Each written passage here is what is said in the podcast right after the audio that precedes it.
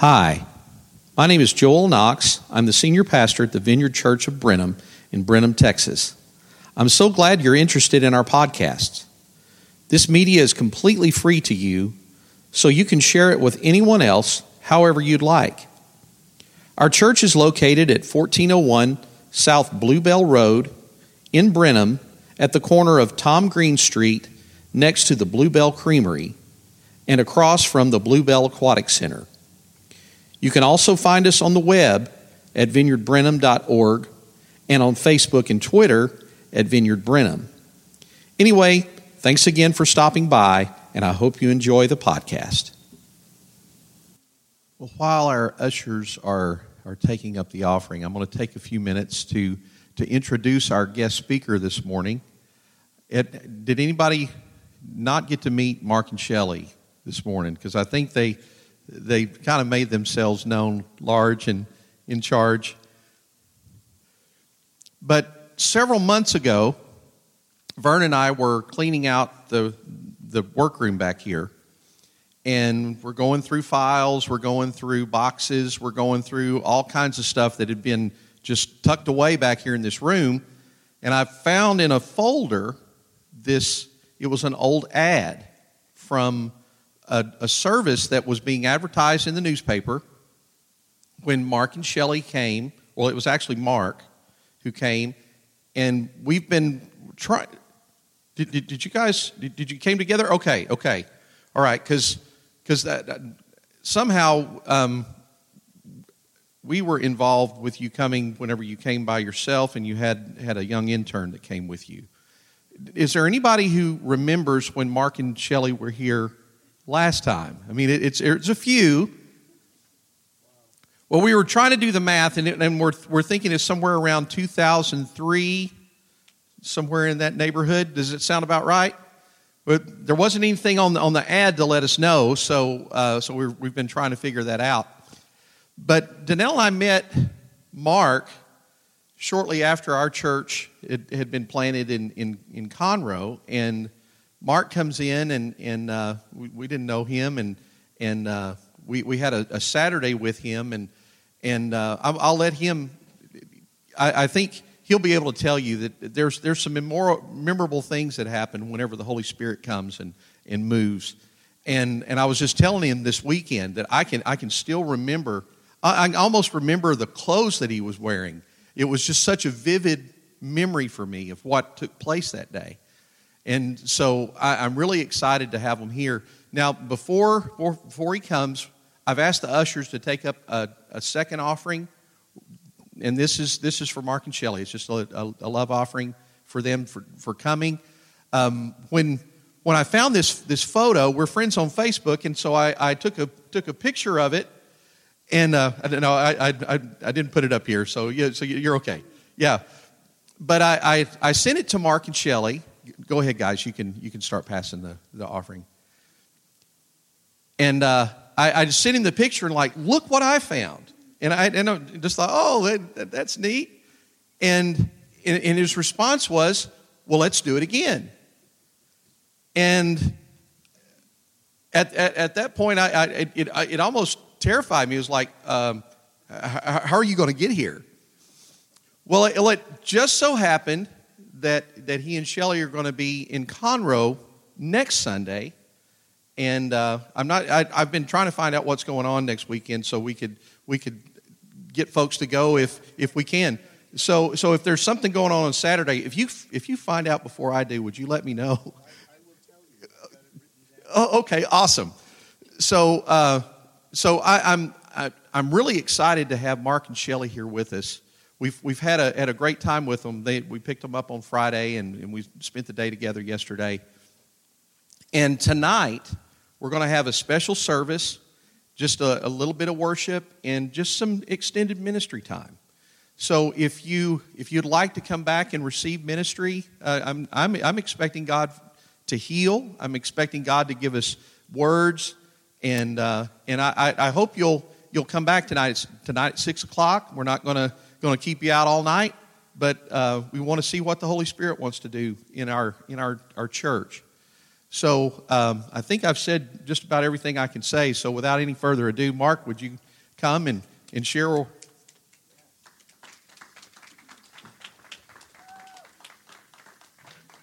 There, it's, just, it's, it's on. Good.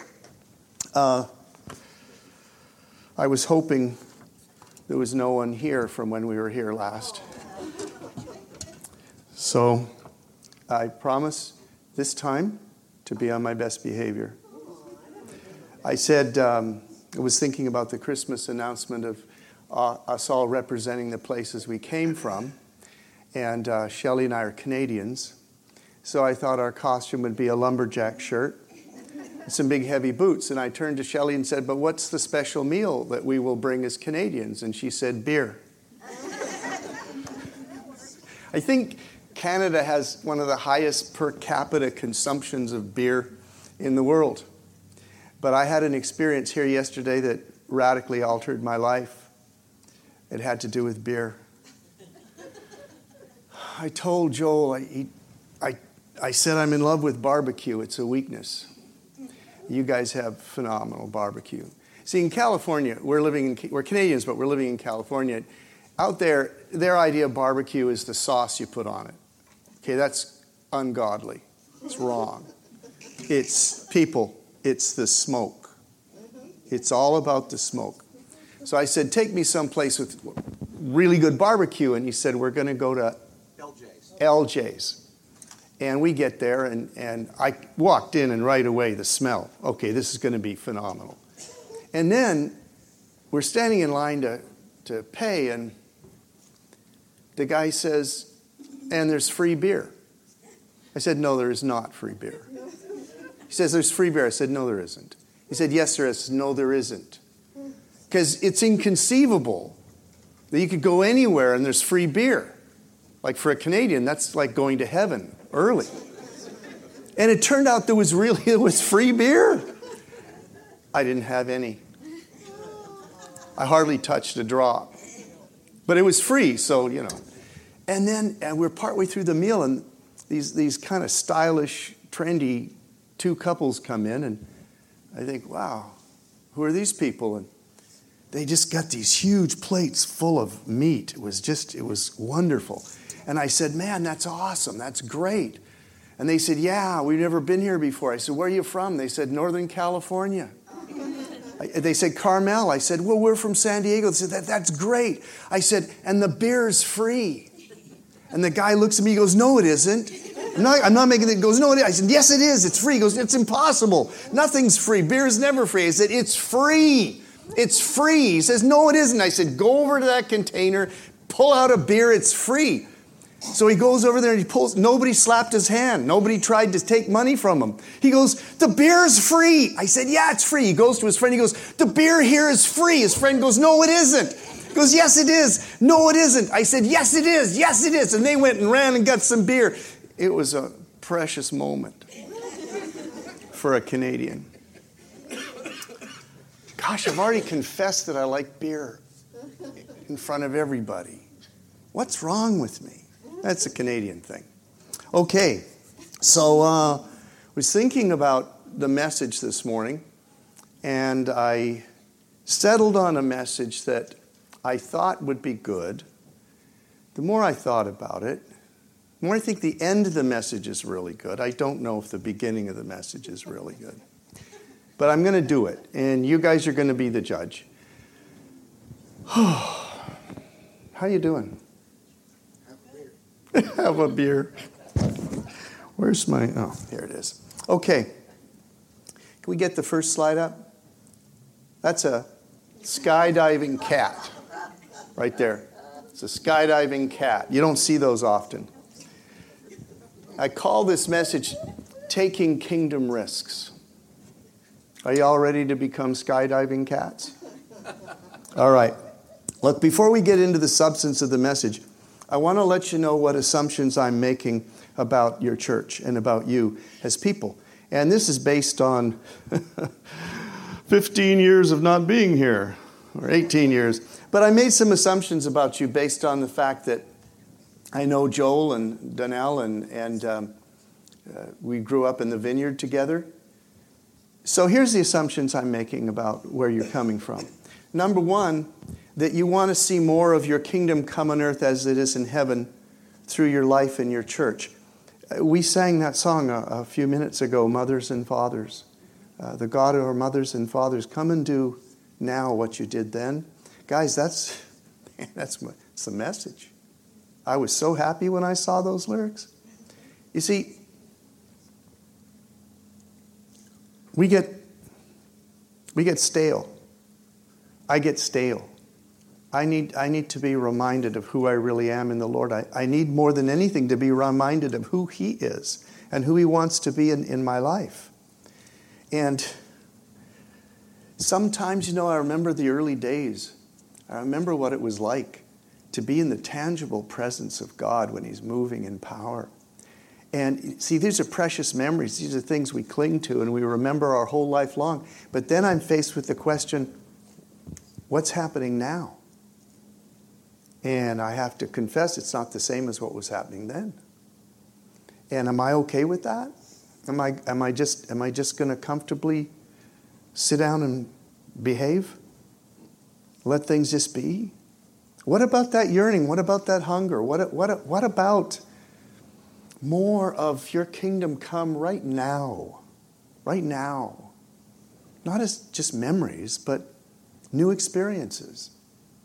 I think deep within us, when you've experienced God and His presence and His wonder and His beauty, you still want more. But something in us just kind of settles, quietly settles. But I believe that in your heart, you want to see more of His power, His presence. Number two, I believe that you believe in the supernatural power of the Holy Spirit. Not the fake stuff, not the posturing and the posing and the pretending and the acting out a wish, but the real thing. You want the real thing. You don't want the crazy soulish stuff, but you want the real thing. You want to know it was Him. You don't want to be in one of those services. I can't stand it when people come forward for prayer and the guy sticks their, his hand on their head and then he starts to push them and then he calls for the Holy Spirit and then he kind of goes like this and they hit the ground. I always thought to myself, if I'm the person that hit the ground, how do I know it was God if somebody pushed me over? Don't we want more than anything the authentic work of God where, where the only explanation we have for it is God did it? Oh, man, that's the thing I remember about John Wimber. I think that I liked the most. He was laid back and he wasn't pushy and there wasn't hype and there wasn't some cheesy music playing in the background while he did his thing. And then it kind of amped up a little bit and it got you a little more emotionally moved. And, and then about the right time, bang, you get pushed over and you walk away saying, Gosh, what was that? I want something where the only explanation I can have is that God touched me. He did something I can't explain otherwise. So I can believe that. I can have faith in something like that. I won't get talked out of something like that. We had a kid in our church a number of years ago, and his marriage was going bad and his job was going bad, and he decided to kill himself. So he got himself a, big bottle of whiskey and took his 38 out in the parking lot of his condo and he drank the whole bottle down and getting up the courage to kill himself. One of the maintenance guys walked by and, and saw him and saw him there for a long time and thought something's going on. So he walked over to him and he saw the gun in his lap and he saw the bottle of whiskey. He called the police and thank God the police came and they took him to the psych ward and he was in the psych ward and he dried out and he was facing his issues, you know. Why am I so depressed? Why do I want to kill myself? And he was questioning his faith. Is it really real? Do I have grounds for my belief? And he was a very bright guy. He was very, very bright. He went through intellectually the foundations of his faith, the historicity of Jesus, the early records, all these things. And he came to the conclusion that he wasn't sure.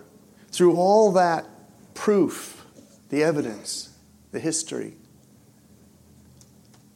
he still ended up thinking, I, I don't know if it's really real. I don't know if it's really real. And then he thought, why do I believe? What's my proof that God's really real. This is the craziest thing. Here was his proof. The one thing he could remember in his life with God that he could not explain any other way was the night he first spoke in tongues. Spoke in tongues. The most embarrassing aspect of our faith. Oh, well, the most embarrassing aspect of our faith, the thing that we most like to dismiss from the Bible. Because it's inexplicable, it does not make sense. But he knew it was the realest thing in his life, and he could not explain it away. And he came back to faith on account of that spiritual experience. Now, that's not the way we're supposed to do it. I'm a, you know, grew up a good evangelical. I get how we're supposed to do it. It's all about the historicity. It's all about the probabilities. It's all about the, the testimony from the Bible. And I get that and I value it. But sometimes, people, we need a touch from God to remember that He's real. So deep in our hearts, we doubt it sometimes, but we really want to believe in the supernatural power of the Holy Spirit. But we've settled. We've calmed down. Number three, you believe, I think you believe, the Bible sort of tells us, that these supernatural gifts, they operate through faith.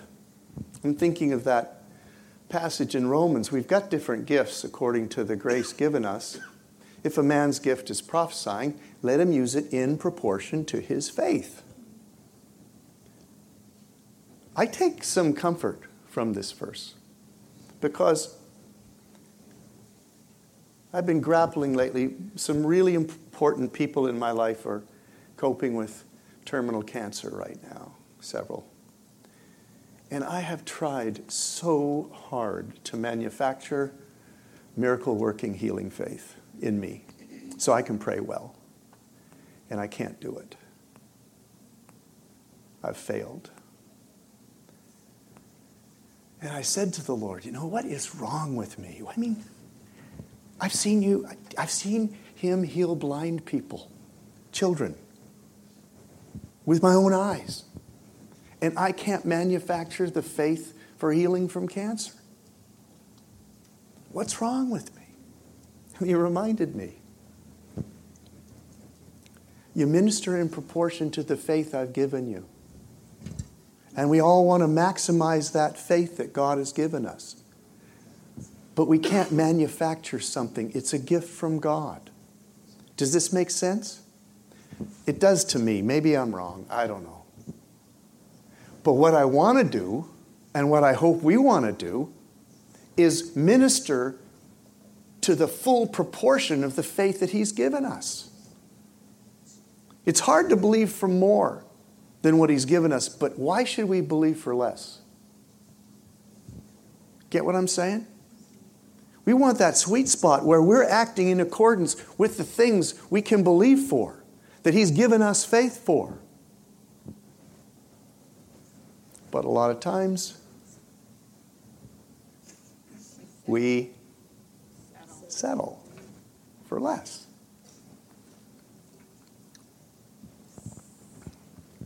This makes perfect sense. We don't do what we don't believe we should do. We don't do what we believe we're not supposed to do.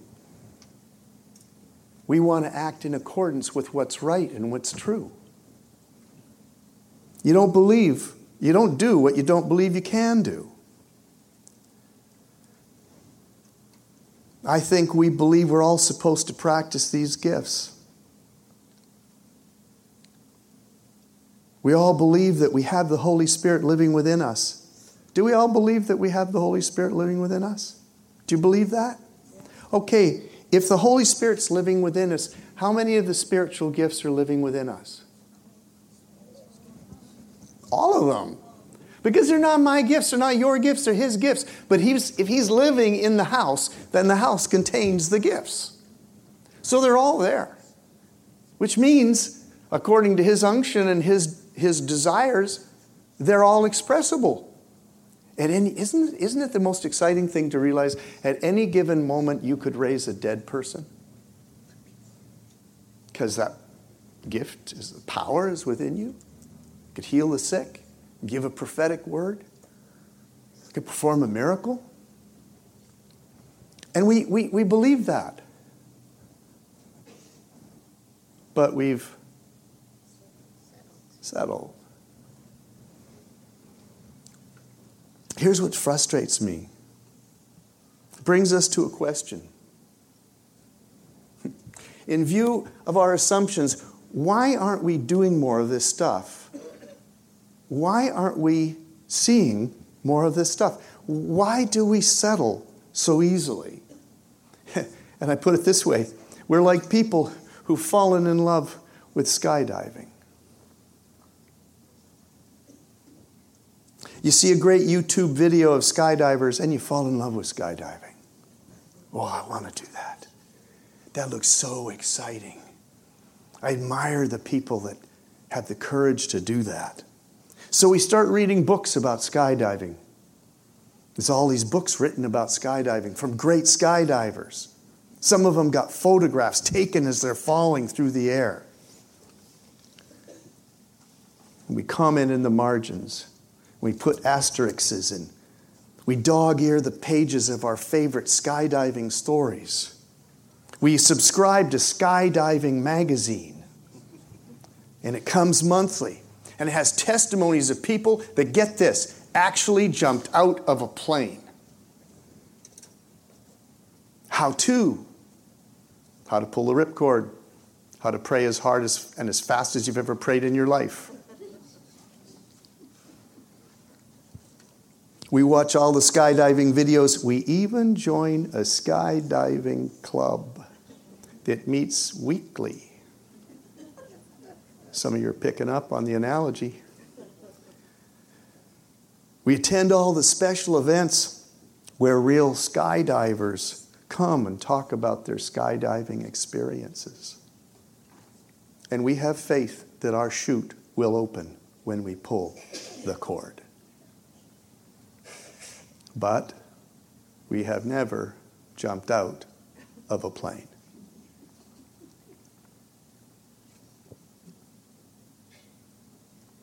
What is the missing ingredient to experience the thrill of skydiving?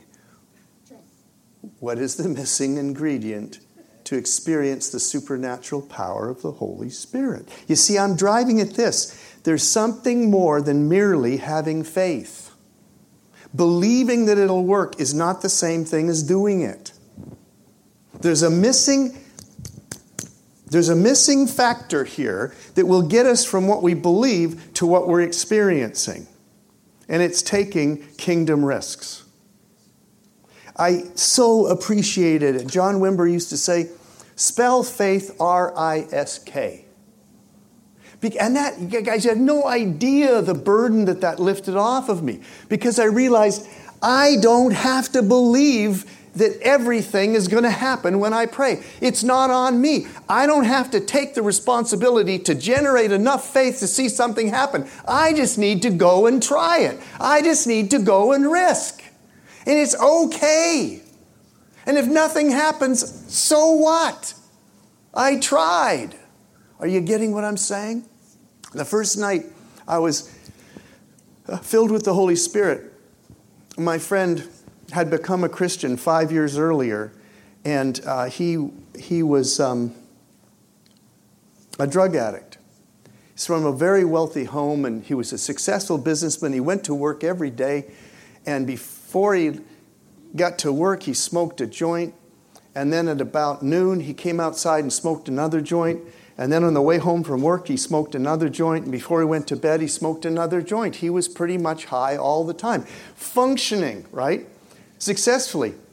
And I introduced him to the girl that he married, and they both became Christians together. And now they're Christians, and he's a drug addict. He quit, he quit doing cocaine, he quit doing all these other nasty drugs. He couldn't quit smoking pot. And we become Christians together, And we were evangelical Christians together, so I didn't believe any of this stuff. I thought it was all fake TV stuff, you know three piece white suits and a Rolex watch, and an offering every 15 minutes. I figured that's what these guys all were. So I had no belief in any power of God. But my mentor, who'd gone to seminary, who'd gone to Fuller College, and he was John Wimber's te- um, teaching assistant, and he started calling me and telling me these stories of what was happening in the classroom. And I'm thinking, this is impossible. This is history. That's all it is. It's the book of, it's like the book of Acts. It's history. It's not for today. But he's telling me these stories that he's experienced. And I'm thinking, could this, could this really be possible? And then he said, We're bringing a team up to your city and we're going to do this healing conference. And I thought, okay, I got to see this. So I drag my drug addict friend, who by this point has been a Christian for several years, and he's he wants more than anything to be free. He's ashamed of his drug habit. His wife is worried about it. They're having children. She doesn't want to have this in the house. She doesn't want kids raised by a drug addict husband. And we have prayed, guys, we have prayed every evangelical prayer we know, okay? He confessed it in front of us. He did all this stuff right. You know, we put him through everything we could think of to get him clean, and none of it worked. None of it. And I'm getting desperate. But now I got this crazy friend that's talking about healing and deliverance. So he's coming to do this conference. So he comes, and I don't know, I'm, I like. I, He's my mentor. I really respect him. So I drag all our Bible study, all our friends to this conference to find out what's really going on. And there's my drug addict friend standing at the back of the room, and it's big church with a whole lot of people in it. And uh, my friend says, "I got to get free. You got to get, you got to get Ken to pray for me. Make him pray for me." So I went front. I said, "Hey Ken, you got to pray for this friend of mine. It's a real problem." He, and he's he's real sort of comes across arrogant. I don't think he really is, but he comes across kind of arrogant. Oh yeah, he says, "Few minutes, it'll be done." He didn't even know what we were praying for, and he's saying it'll be done, right? So he comes to the back, and I say, "Okay, Ken, this is Conrad. Conrad, this is Ken." Um, Conrad says, I'm addicted and I can't stop and I don't know what to do. And Ken says, Okay, we'll pray for you. And he starts praying.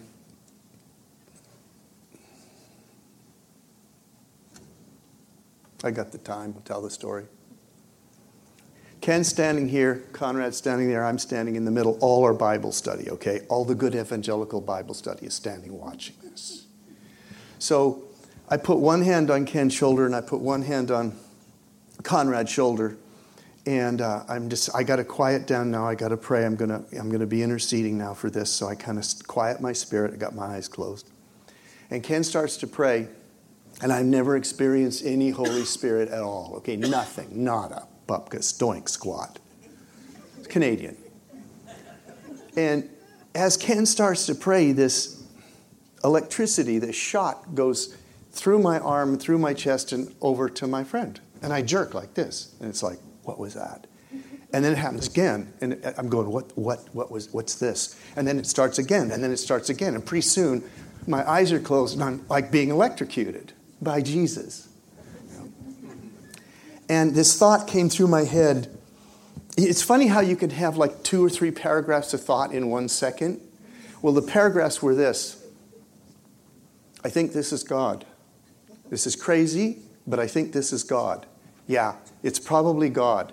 Then I thought, if this goes on, my friends, right, because we really care about our image, really more than we care about anything else, my friends will think I'm mentally ill. And they will take me away in a straitjacket, and my credi- I'm a lawyer at this point, okay? And my credibility will be gone, gone. And then I think, even worse, this is really God. My friends are going to think I'm really spiritual, and now I have to cope with pride. So I lose no matter what. So I'm thinking, I got to stop this, I got to stop this. And I'm about ready to say, No more, God, just stop it. You know, like I command God, no more, just stop it. And the thought, then the third paragraph goes, Wait a minute. What if this is part of his freedom? What if this is part of him getting free? And you need to do this for him to get free. What about that? And I realize I'm trapped because this is probably part of what God's doing. So I did the math. Look good, my friend remains a drug addict. Look bad, my friend gets free. And I said, okay, God, just do whatever you want. And it just amps up. I mean, I'm getting electrocuted. It's like this. I can't even speak. I know I'm not, it's not funny. It scared the heck out of me. And I'm, I'm just like this, and my eyes are closed, and I'm clenching my jaw. And my friend said, I thought you were going to die. Your face was red. The, the neck mus- muscles and the blood vessels are all standing up. He said, I thought you were going to die. And the strangest thing, it's never happened before. I lose, I lose my identity. I mean, this is the weirdest thing. I'm now experiencing what's going on in my friend's heart. I'm so, I don't know what it would be. I'm not aware of who I am anymore. I'm just aware of this thing going on inside of him. And there's these two hands in his chest, like this. One's good and one's bad. And they're going like this, and the good one's trying to pull the bad one out. I realize this must be a demon, you know. And it's like this, and it's pulling and pulling. And my friend, who's an intellectual, is praying these kind of intellectual deliverance prayers, but they're not getting to the point. And I, I want to yell, just tell it to go. But I can't come out of this thing because I've lost track of me and I'm inside this guy and I'm trying to, dude, come on, just make it go, make it go. And he's like, he's like circling this bush, getting closer to the issue, to the, the thing that is there. But he's not really addressing it. And I'm trying to get him to do it. And finally, he says, The lamest exorcistic prayer I have ever heard in my life. This is the most point, gutless. He says, in this tone of voice, because he's an intellectual, whatever is not of God, I command you leave him now. And this thing rips the good hand just ripped this thing right out of his chest. And immediately when that I felt that, my eyes popped open and I was me again. And I turned and looked at my friend, and he'd gone bolt upright like this. And he turns his head and he looks, and he's this grin from ear to ear. And he said, It's gone. And I said, I know, I felt it go. We were in an altered state. He turned to me and he said, this is just like LSD, only, this is what he quote, this is just like LSD, only it's good. I looked at him and I said, yeah. And we're like, wow. And then Ken grabs us and he says, you two, come with me. Where are we going? He drags us down to the front. He says, You're full of the Holy Spirit right now. You need to pray for people. So we start praying for people mental stuff. I'm seeing things on these people, and words and numbers are popping up in the air, and I'm going, What the heck is this? I got no clue about any of this, but it's the most powerful, real experience I have ever had. Now, here's my point. I'm so excited, I can't contain myself. This is so thrilling. This is so cool. I'm, I'm beside myself.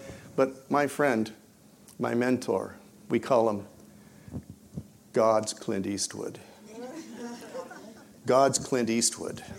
That man with no name, you know, that did the make my day. I know what you're thinking, punk. Did he fire six shots or only five? Well, do you feel lucky, punk? Well, do you? That cool. That's Clint. I mean, that's cool, right?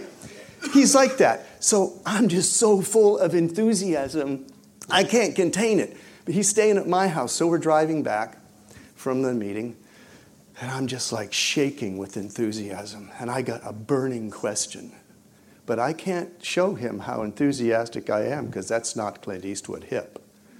That's not hip at all. So I said, Ken, yeah. I said, you know, that was a unique experience. He goes, yeah. I go, I've never experienced anything like that in my whole life. He goes, yeah, I know. No, you don't. I said, uh, um, I've got a question for you. Yeah. Uh, how can I um, see to it that this kind of thing keeps happening for the rest of my life? Like, give me the answer, give me the answer. I need to know how to do this forever. He goes, I don't know. Oh, no, you're the expert. Come on, help me out. He says, I don't know, but I know this. And this is my point.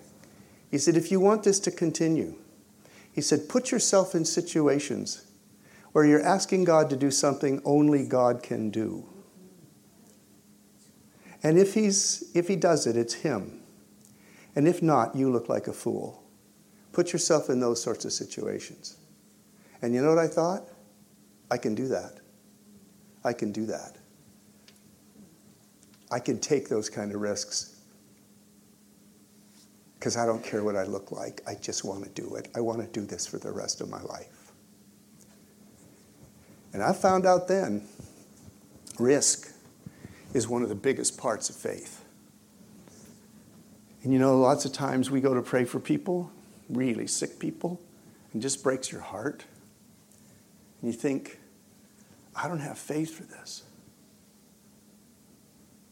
So what? Spell it R I S K. Just go do it. Just take a shot. Just take a chance. Man, I've only had, a, I've seen a bunch of healings. I've only, one or two of them, I had the faith that it was going to happen. The rest were like, oh, you know, my job's to pray, his job's to heal.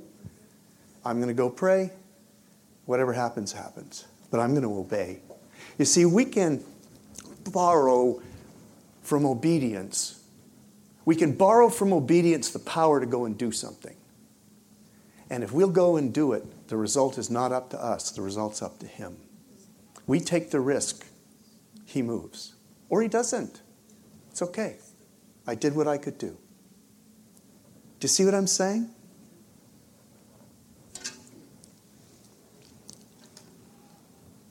Jesus said this about experiencing the kingdom of God. From the days of John the Baptist until now, the kingdom of heaven suffers violence, and the violent take it violently. The violent take it by force. What's he telling us? Participating in the kingdom of God takes force, it's violently opposed. The enemy will do anything he can do to talk you out of participating in the power of the kingdom of God. And here's some of the ways that he does it. Satan is opposed to us using our spiritual gifts, especially the supernatural ones. They're a threat to his power, so he opposes them in two ways. Number one, he talks us out of believing in them through the theology of cessationism. The gifts aren't for today, they died out uh, once the scripture was canonized and completed. And, and now we have we have wonderful stories of things God used to do. We don't need, nobody needs healing today. Come on. We have doctors. Really? So, how come four of my friends are dying of cancer? Really? We don't need that anymore?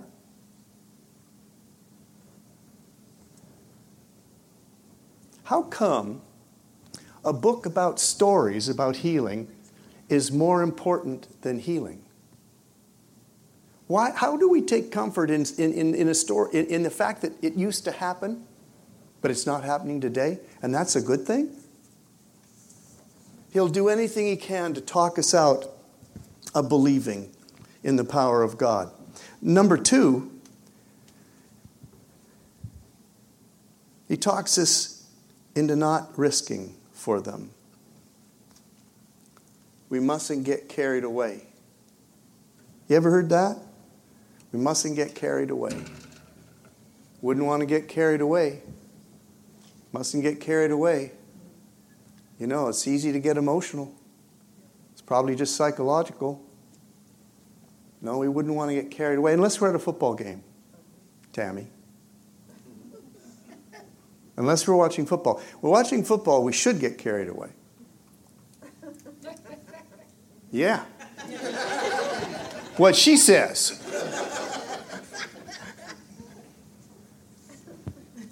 Get this. You know that phrase, in the Holy Spirit? In? Do you know the key word's in? I looked it up. It has three different meanings. Here's the coolest thing about the word in. In the, in the way it's used in the New Testament, in is a term about union with in Christ. He is in, in us and we are in Him. It's a state of union. But it's also used in the context of accomplishing something. It could be, you could use the word by, by the Holy Spirit, in the Holy Spirit. It also refers, in several places, to the in the Holy Spirit being a literal altered state. It actually, the definition actually used the word altered state. A state of being that was different from the one you were in before you became in the Holy Spirit. It's a legitimate altered state of being, you know, like LSD, only good. Really, you can be in an altered state, which was made possible by your union with the Holy Spirit. It could not happen without Him. He made it possible, He, he enabled it to be in the Holy Spirit. You put all the definitions together, and it's something like this You are in one state of being spiritually. And then He acted in you and through you, and you came to another state of being. Guess what? You got carried away. He came along and He took you from one place and He brought you to another place, which is only possible through union with Him, but it's different. It is qualitatively different than the state you were in before worship in the Holy Spirit. On the island of Patmos, in the Holy Spirit, having visions. Jesus, full of the Holy Spirit, said this Folks, we're supposed to get carried away as long as He's the one doing the carrying. And it's not just emotionalism if He's moving us to a place that's more closer to Him, more aware of Him. In, in, in, in the tangible experience of, of His presence within you and using you, and you're going to do something not humanly possible because He's going to do it through you, and you're what they call in the Holy Spirit, you just got carried away. Is it worth looking a little bit foolish to be in that place? Is it okay if it involves tears to be in that place?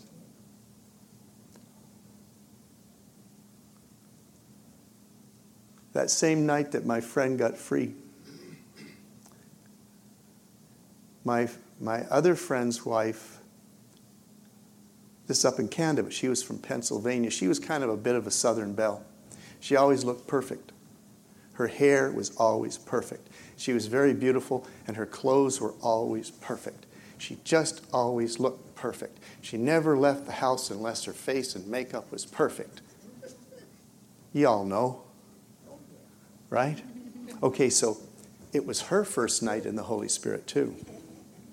And she got prayed for on the stage. They called her up. They always, they always pick the Southern belles, you know. Maybe these guys praying in the power, they just want to show how God can undo a person. Man, he undid Debbie like you've never seen before. I mean, she got up there and the Holy Spirit came on her and she cried and she fell down and, and she giggled and laughed and she completely came apart. And at the end of the evening, she couldn't walk properly. She was still a little bit in the Holy Spirit. So, two guys, I'm busy with my friend. We're praying, me and the drug addict, ex drug addict friend are praying for people all over the place. And I lost track of her. And two guys are carrying her because she can't walk properly, carrying her up the aisle and they're just coming out the doors into the foyer, and I see her. Her makeup is streaked from here to here. Her hair is sideways. It's sticking out all over the place. Her blouse is pulled out and it's kind of over here. There's a couple of buttons that are blown open. And she's giggling and she can't stop laughing. And she's just, and she's out of control. And she's never been out of control in her life. She's perfect. She's not perfect anymore, people. She's carried away. Literally, two guys are having to carry her to her car because she can't walk properly. And I see her and I'm like, I've never seen Debbie like this before in my life. I'm going to tell you what she said. Oh. Probably shouldn't. Be my last trip here. but I'm so tempted to tell you what she said. I said, Debbie, what's happened to you? And she just starts giggling. And I said, Debbie, what's going on? And she's just giggling. And she said, she's laughing, she's tittering, and she said, I can't, I can't say it, I can't tell you. I said, what, what are you talking about? She said, How I feel. I can't tell you how I feel. And I said, How do you feel? What's going on? And she just started giggling and she said, It's just like an orgasm. I was completely shocked. This word is coming out of Debbie's mouth. Little Miss Prissy Perfect. Folks, she was undone. She was undone by the love of God. And it changed her. She was so uptight before this experience. She was so caught in perfectionism and being perfect in every way. That, that, that thing died that night. She was different. She was free. She was happy, full of joy. That's the most embarrassing moment of her life. It's also the best moment of her life. What's wrong with looking foolish if you're looking foolish for God? How about that, huh? Taking risks. R I S K. Had this friend, well, he came to our church. He was a good evangelical, and um, he had a business, and a bunch of people worked for his business. And one of them came to our church with a cousin, and she was uh, instantly healed of a foot infection she'd had for six months. So she went back to the office and she told her boss, I went to this weird church where they prayed for people, and they the pastor got up and said, There's somebody here with an infection in your right foot. And it was me, and they prayed for me, and it was instantly healed. She told her boss this. And her boss said, Where did you go? He was a Christian. What, what church you go to? And she said, He goes, I'm, We're going next Sunday. I want to see this. So I didn't know. He shows up, and he's sitting right over there. And in end of worship, it's like ministry time. And I had a prophetic word for him. So I went over and I said, Excuse me, but I think I have a word from the Lord for you. I don't know, but I think so. Can I give it? He said, Yeah. So I gave it, and it rocked his world. And he said, How did you do that? What's going on? How did you do that? I said, Well, God, He communicates to us for people, and maybe it's right, maybe it's wrong, but you know, we try it and we find out. And I said, That's what I thought He said to you. He said, How did you do that? I said, Well, I can sort of teach you how to do it. He goes, How did you do the healing thing? What, what's with the healing thing with her foot? How did, what happened? I said, Well, that's a spiritual gift. That's the Holy Spirit. And you can learn how to do that. He said, No, you can't. I said, Yeah, yeah, you can. You can. He said, How? I said, I'm going to Guadalajara next month. You come with me. And by the end of the week, you'll be prophesying over total strangers. And he goes, And that's impossible. I said, Well, tell you what. You come with me. And if, if by the end of the week you're not prophesying accurately over total strangers, I'll pay for your whole trip. And he goes, okay. See, he's, not, he's no fool. He's getting a vacation, and it's paid for if he fails. It's about uh, four nights into the trip, and we're in Leon. And he has, and I'm, we got this meeting of Mexican pastors the next morning. I've done a lot of ministry in Mexico, the one thing about Mexican pastors, machismo. They are not going to show weakness under any circumstances, and sure as heck, they will never cry in public. So Chris has this dream the night before, and it's about a high school coach and being on a track team and how the coach was treating his players and stuff. And, and uh, It was really poignant and it was really meaningful. And I said, Chris, you're going to share that dream at the pastor's meeting tomorrow, and I'll interpret it for you. And um, he goes, No, I can't do that. I said, Yeah, you're going to do that. So I got him up, dragged him up, and he gave the dream, and then I gave the interpretation. O- over 20 pastors, and this is out of a group of about 40 or 50, at least 20 pastors came up to the front for ministry about the father heart of God, broken relationships with their father. They were weeping, they were undone. And by the end of the week, he was going for it every place we went. Then he came home and he went nuts and he said, I want to know everything you know about physical healing, and you got to start telling me. So I said, All right, you come on another ministry trip down to Mexico. We're going down to uh, down the Baja. You come with me. He said, I'm coming. He he pumped. He squeezed me like a like a lemon. Every and one question after another, hours in the car. What about this? What about this? What about this? What about this? And we just went through everything I knew about healing in, in about four or five days. But I was thrilled to be with someone that wanted it that bad. It's like, keep it coming. As long as I'm breathing, we're going to do this exercise. He came home, and this is what he did. He decided that he was going to do this healing thing full time. I mean, he's got a job and everything, but he's going to go out and pray for everybody he can find. So on weekends, they go to Target stores and they go to malls.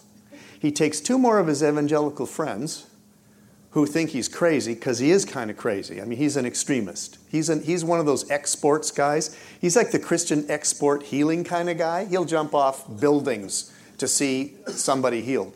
So they go to Target and they walk around and they look for sick people. So he finds this kid. He's kid's about 19 or 20, and he's got a cast from here to here. He can just move his fingers. He's got a broken wrist. And Chris goes up to him and says, uh, "Do you believe in God?" Kid says, "No." Chris says, uh, Would you believe in God if God healed your wrist? And he says, I don't know, maybe. He says, I want to pray for your wrist for healing right now.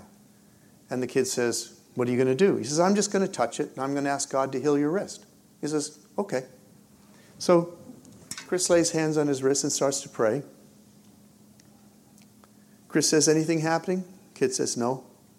Chris says, uh, Move your fingers. Guy says, I can't. They're like this. It's just, I can't. And Chris says, okay. So he starts to pray for the fingers and he prays for the wrist.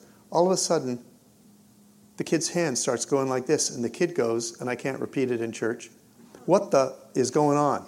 What the are you doing? What the is this? And Chris goes, Well, that's just the power of God. He loves you. The kid's wrist starts moving like this. Full, full motion restored. The pain is completely gone. The kid says, You know, What's going on? And Chris says, God loves you. Do you want to accept him as your Savior now? Do you want to know God? Yes. So he leads him to the Lord. And this is a big win. And they're all like this. But no, Chris has to take it a little further. This is where it starts to get stupid. He decides, since we're in San Diego, there's got to be a lot of sick people in Tijuana. So he's going to go down on Friday and Saturday nights by himself in the dark, and he's going to walk the streets of Tijuana to find sick people to pray for. But he's no dummy. He doesn't speak good Spanish. So he says, I got I to find a bilingual Mexican who speaks English who's sick. And once I get him healed, I got an interpreter who can come and help me do everybody else. Literally, seriously, this is, this is his mind. So he goes down there and he does it. And he, and he gets some guy who speaks English. He gets him healed. And then they go looking for crippled people and stuff to pray for more people. And he's coming back with these stories of these healings that are taking place on the streets of Tijuana. So I said, Chris, this is too good. You got, you got a smartphone, you got to start taking videos of all the healings that you're seeing and talk about it as you're doing it because we need some good proof here, you know? Like you should do this. So he says, fine. So he does. Here's the stats Over a period of 2.5 years, Chris saw approximately 125 physical healings. He led 55 people to the Lord. He calculated his success rate for physical healings at 60%. During that time, He saw hepatitis C healed as well as cancer and cerebral palsy. The lady with the hep C was in San Diego. When she got her medical report back showing that she was completely clear of the virus and she wasn't taking any interferon or any other drugs, I said, Chris, you got to get her to come to our church. She came to our church. She brought the medical reports before and after. I read both the medical reports before and after the prayer, and the one after inexplicably found her completely rid of the hep C virus in her blood. There is no other explanation for it. She was absolutely, miraculously healed. Okay, this, I shouldn't tell you this because you'll just realize how extreme Chris is. But he came to me one day and he said, I want to see a dead person raised. I said, This is very difficult, Chris. We don't have access to a lot of dead people. I said, In our culture, it's very hard to get access to dead people. It's not easy. So I don't think you're going to see it. He put an ad in Craigslist. I am a Christian and want to pray for the dead.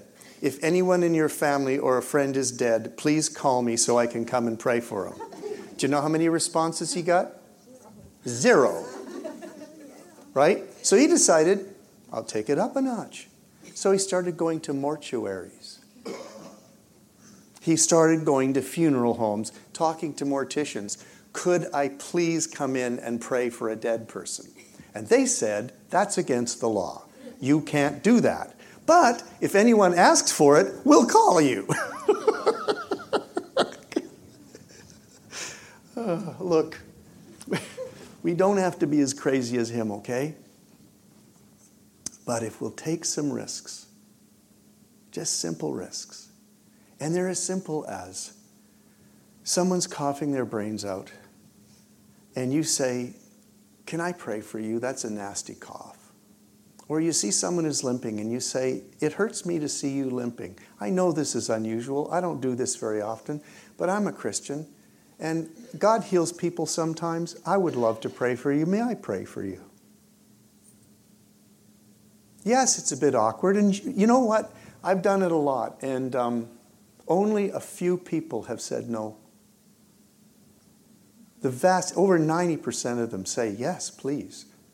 And then, but they, so a couple of them go, yeah, yeah, yeah, yeah, please. And I go, okay, right now. And they go, right now? And I say, yeah, let's do it right now. And they go, you can pray for me when you're at home. And I say, yeah, but it's better if we do it right now. Some people say, no, do it later. Very few say no. Most of them say yes. May I touch you? May I put my hand on your shoulder?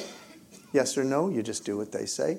And then you pray the simplest little healing prayer you got. And you ask them, Do you feel anything? Is it any different for you? What's going on? Maybe you establish a baseline, what their flexibility is, what their range of motion, what the level of pain is, and you see if God does something.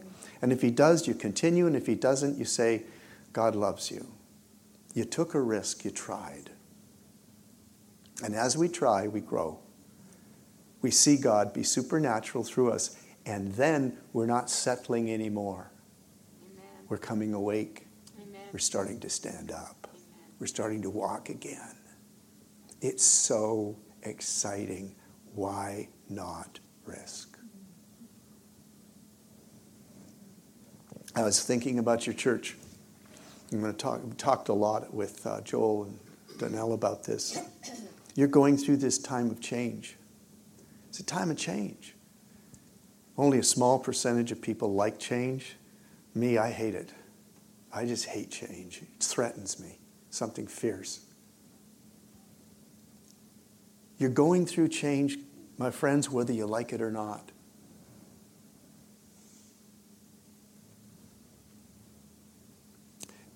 This church, to thrive, is going to be a church that reaches out to people. And some of the biggest risks you're going to take aren't supernatural risks at all. They're this would you like to come to my church and try it?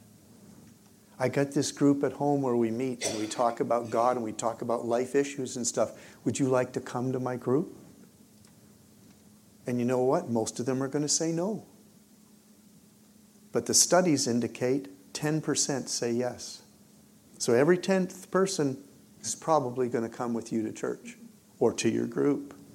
So you're going to look stupid nine, 90% of the time.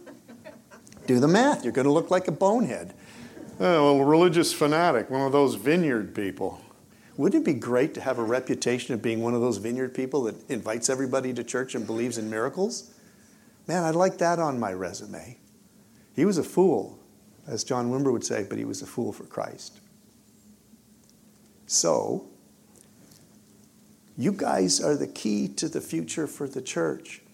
Your biggest risk is simply going to be loving people and reaching out. It doesn't have to be whacked out. It can be the casserole when they need it. It can be the, the word of encouragement when they need it. It can be listening to their marital pain when they need it. It doesn't really matter, but it is taking a risk. It's stepping out of your comfort zone. About this far beyond the outer limits of your comfort zone is where you're going to see God work. That's where you're going to see Him work. So, can you be committed to taking a risk? Can you say, I, am going to be one of those risk takers? I'm going to do some skydiving. I'm going to learn how to do this. It's going to look great on your record when you get to heaven. It's going to look really good on your resume. You'll even get rewarded. Okay? Tonight, oh, yeah, here. Yeah, please. Come on up, Muffin. Um, let's see if we can get one of these. Is this on? Hi, I'm Shell. I am so happy to be with y'all. I'm to go up. You want me to go to heaven? Oh, okay. Hi, y'all. I am so glad to be here. Texas is such in my heart. You guys have always greeted us and treated us so well, and I'm so glad to see y'all here today. And of course, Billard and Diane, very special people. I um, had a vision while we were in worship. I, I looked over at who was here and I saw Georgia. And Georgia, I saw you bend down and sort of um, take a child's face in your hands, and you just looked really lovingly. And then you helped this child up. And then I heard the Lord said, That's you. Um, and so I feel when we take risks and we help someone else, the Lord does something deep inside us. And many people say, well, I'm, you know, I haven't really got my act together. I don't have experience. I'm young. I'm old. I'm sick. I'm tall. I don't know what comes up. But what really is, is this excitement that uh, He does it through you. Mark was talking about in the Holy Spirit is close personal association by which the joining together creates something that wasn't there before. So I really get excited. Um, it sounds threatening in a way to say, go take a risk. But in another way, it's the best invitation because stuff inside you happens that you don't even know you need. You don't even know it's there you don't know what you don't know. so, so, and I just, so I just wanted to bless, and I wanted to bless you, Georgia, and whatever that looks like. And I just wanted to say a minute. Um, Mark's got a couple books um, that he's written, and you know, we're not up here selling because we we need the money. We just cover our costs. But this book was his first book, and it's really his testimony of um, how he came to know the Lord in, in a much deeper way. And this message of grace is really what um, saved me in my life. I came to know the Lord at 18. I was so thankful that God rescued me out of a life of, of drugs and alcohol. I was so thankful. And I just started to work for God. And I worked as hard as I could. I went to Bible college, did missions, gave all my money, did everything. But I didn't learn the, the gospel of grace for the first 10 years. I was trying to thank God with my actions, and I burnt out, and I settled, and I fell away until I heard the power of grace. This is a phenomenally encouraging book. Non Christians really like this book. Yeah, they do. And uh, then the second one, oh, I made him write this book. she did. I did because I I just said everybody you teach this message to, their lives are changed. And no, they're not. No. Yes, they are. Look at me. Well, no.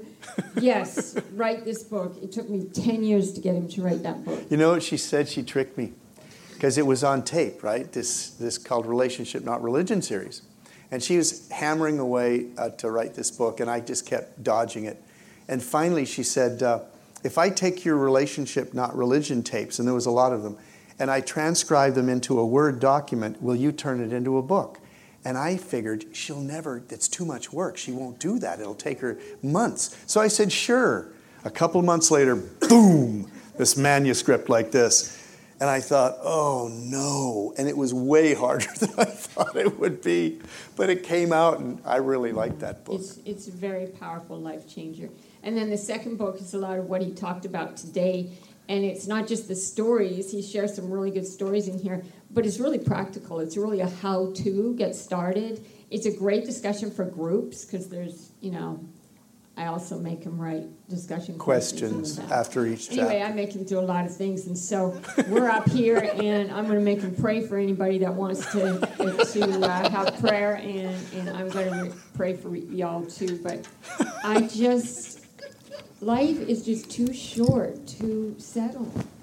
And the more we just stoop down and, and touch somebody with love, we end up getting stronger inside and getting healed inside. So there's no reason not to take a, I don't know how to speak proper English. There's, go for it. Well, yeah, you know, this is great because Shelly's just decided what God's going to do for a ministry time. So uh, I know when I've heard the voice of God, it comes through my wife. so, anybody who was stirred in some way by this message where the Lord kind of tweaked you and spoke and said, "Yeah, you need to you need to start taking some risks." But you'd like some extra courage and you'd like a little bit of help from the Holy Spirit to, to take some risks. If you want to come forward now, we would love to lay hands on you and pray for an impartation of just that boldness. Remember the Acts passage? They spoke boldly. That was a Holy Spirit phenomena. That wasn't just them mustering up their humanity. That was the Holy Spirit giving them something. And we can expect and ask for that kind of boldness. But I'm telling you this this is a promise. If you come up and ask for this within the next two days, for some of you by the end of the day, for others, two, three days, you are going to get an opportunity to do it. And when it happens, you'll recognize it and your heart will start pounding. You'll think, oh, I shouldn't have gone forward on Sunday. This is the thing he's talking about. Oh, God, what am I going to do? And then your heart beats, and then the strength and the power. You remember, hey, they prayed. I got prayed for for this. I got what I needed to do this. Now I'm going to go ahead and I'm just going to try it. And yeah, you'll break out in a sweat and your voice will shake and you'll think, what am I doing? But when you're finished, whether they say yes or they say no, you have obeyed and you have risked, and you, be, you the muscle of risk and obedience is stronger now than it was before you did it. And you do that a few times, and pretty soon the fear goes away, and it's like, I'm just going to do this for the rest of my life. So, with that product warning from the surgeon, surgeon the spiritual surgeon general, um, after that warning, if you want to be encouraged in this risk taking, why don't you come up now and we'll, we'll lay hands on you and pray for you.